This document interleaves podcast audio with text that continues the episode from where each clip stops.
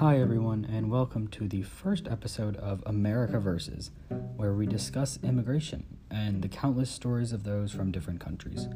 Today's topic is on racism and how it plays a role in the lives of immigrants. Here with me now is Miss Del Valle, a Spanish teacher at Pope John Paul II High School. Hey, yay, how's it going? I'm doing good. What about you? Doing great. I'm so glad to hear it. All right, starting off this podcast, where are you from? Well, I am from Monterrey, Mexico. It's a big city, south of Texas, north of Mexico. Um, In a couple words or phrases, can you describe your old home for me?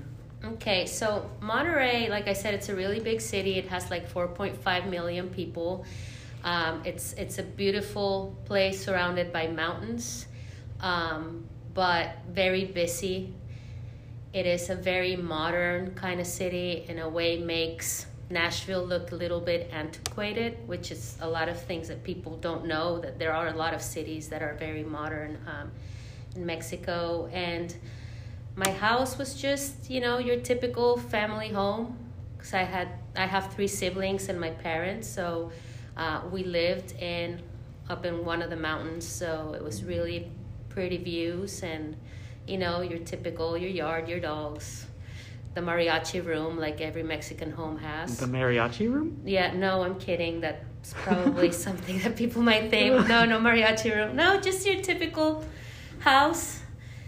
Uh, during your life while you were in Mexico, uh, did you notice racism? So it's funny that you mentioned that because lately I've been thinking a lot about that, and not only because of the environment that we live in, but teaching AP Spanish. Um, I have realized a lot of things now as an adult that I didn't when I was growing up. I knew that there were a lot of differences between people, particularly when it came to class.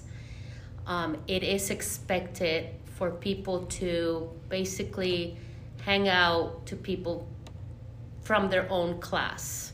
Uh, your friends are people from your same economic status. Um, and now, I, I, of course, I'm speaking only to my experience, my experience living in Monterrey.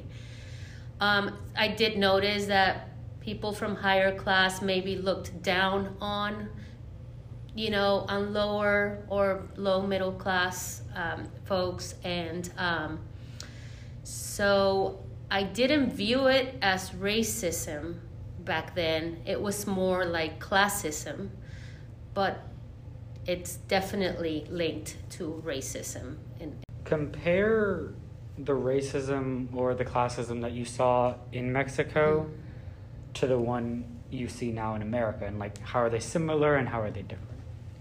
Racism here in the United States, I think it's based a lot in how you look or what is your background.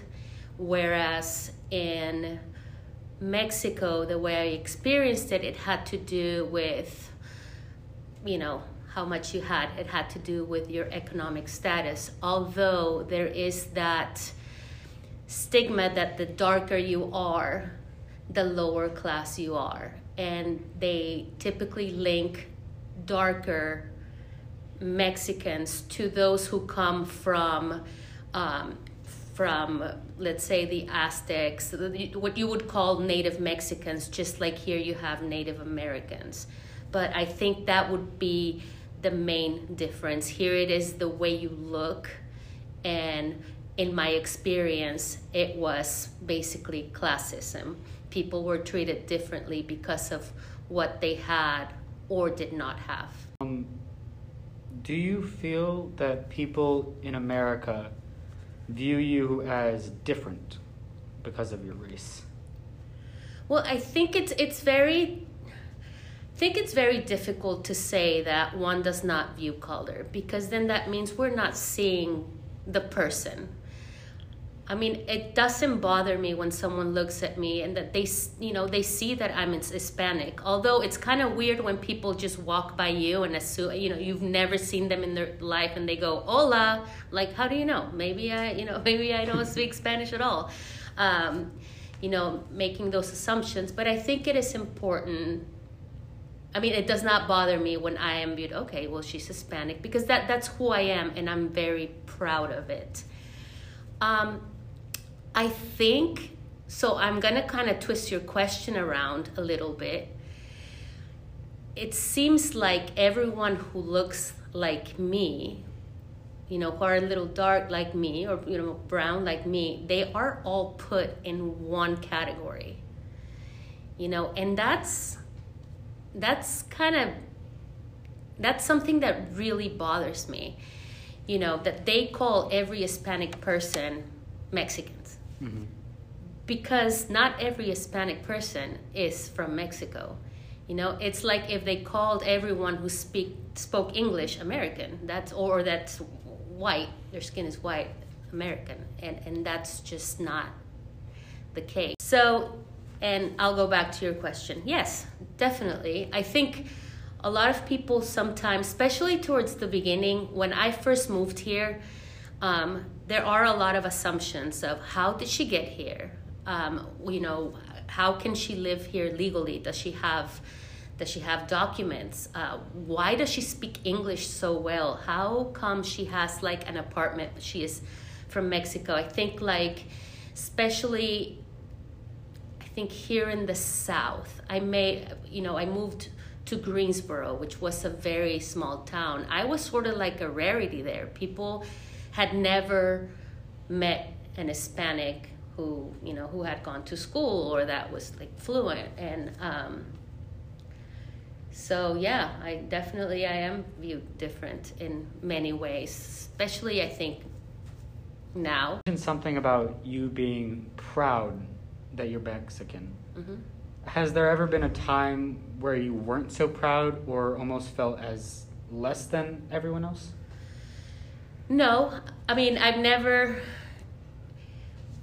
i've never felt ashamed to be mexican at all.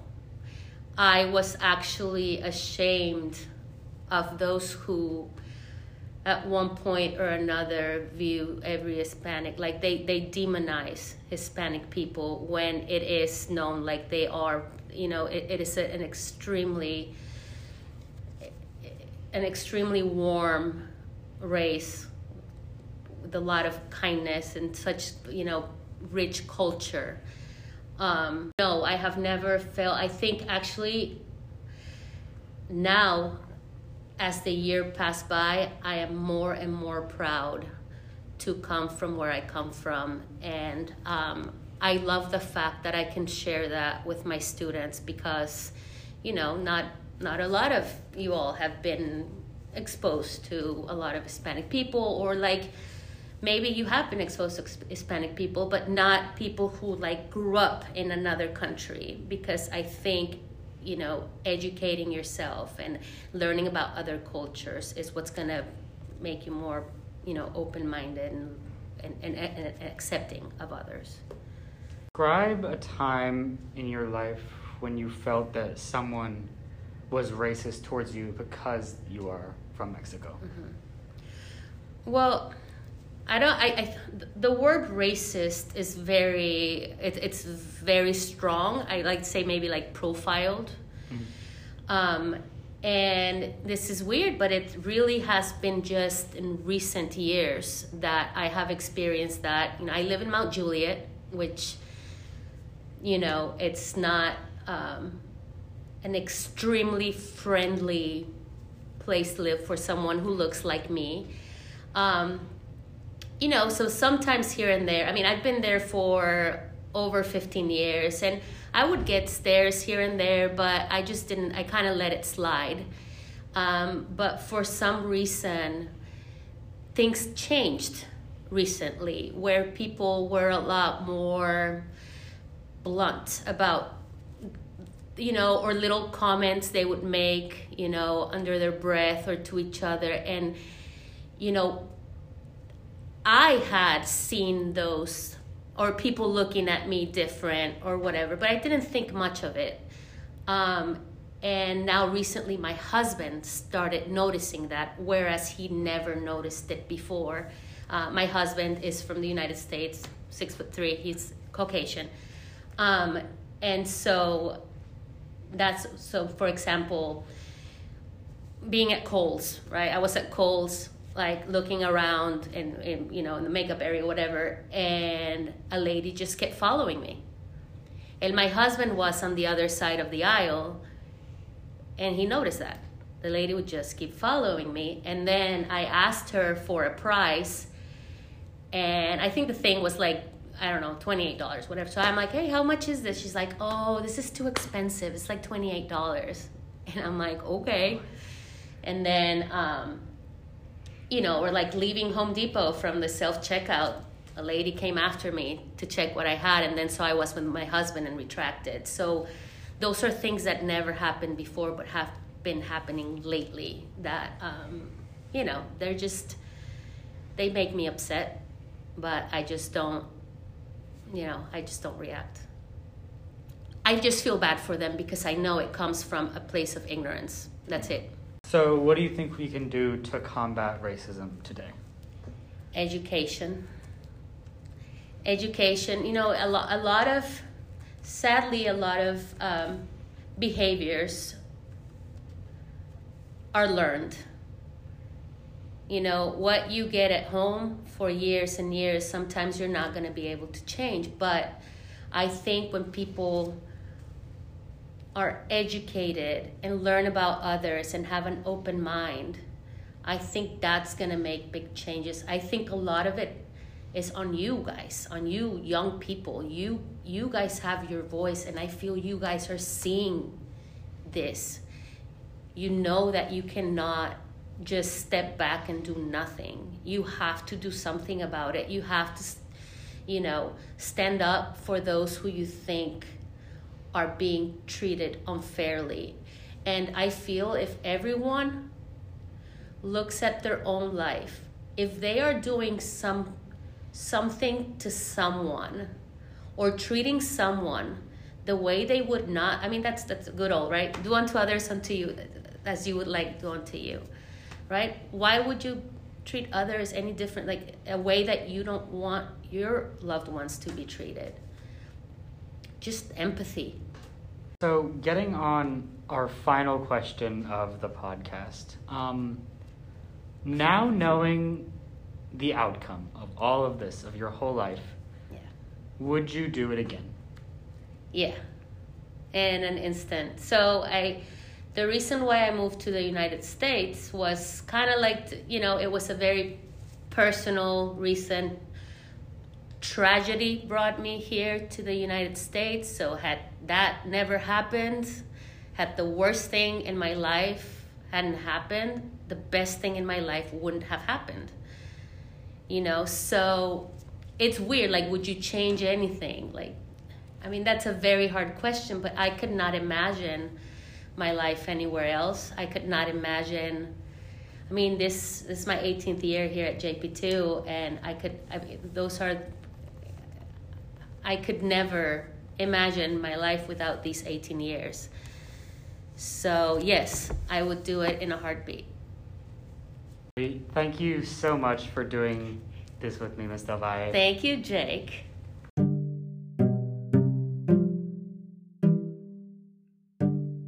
Thank you all so much for listening, and if you enjoyed, tune in next time when we interview Andrew, an immigrant from China who faced a major roadblock when coming to America the English language.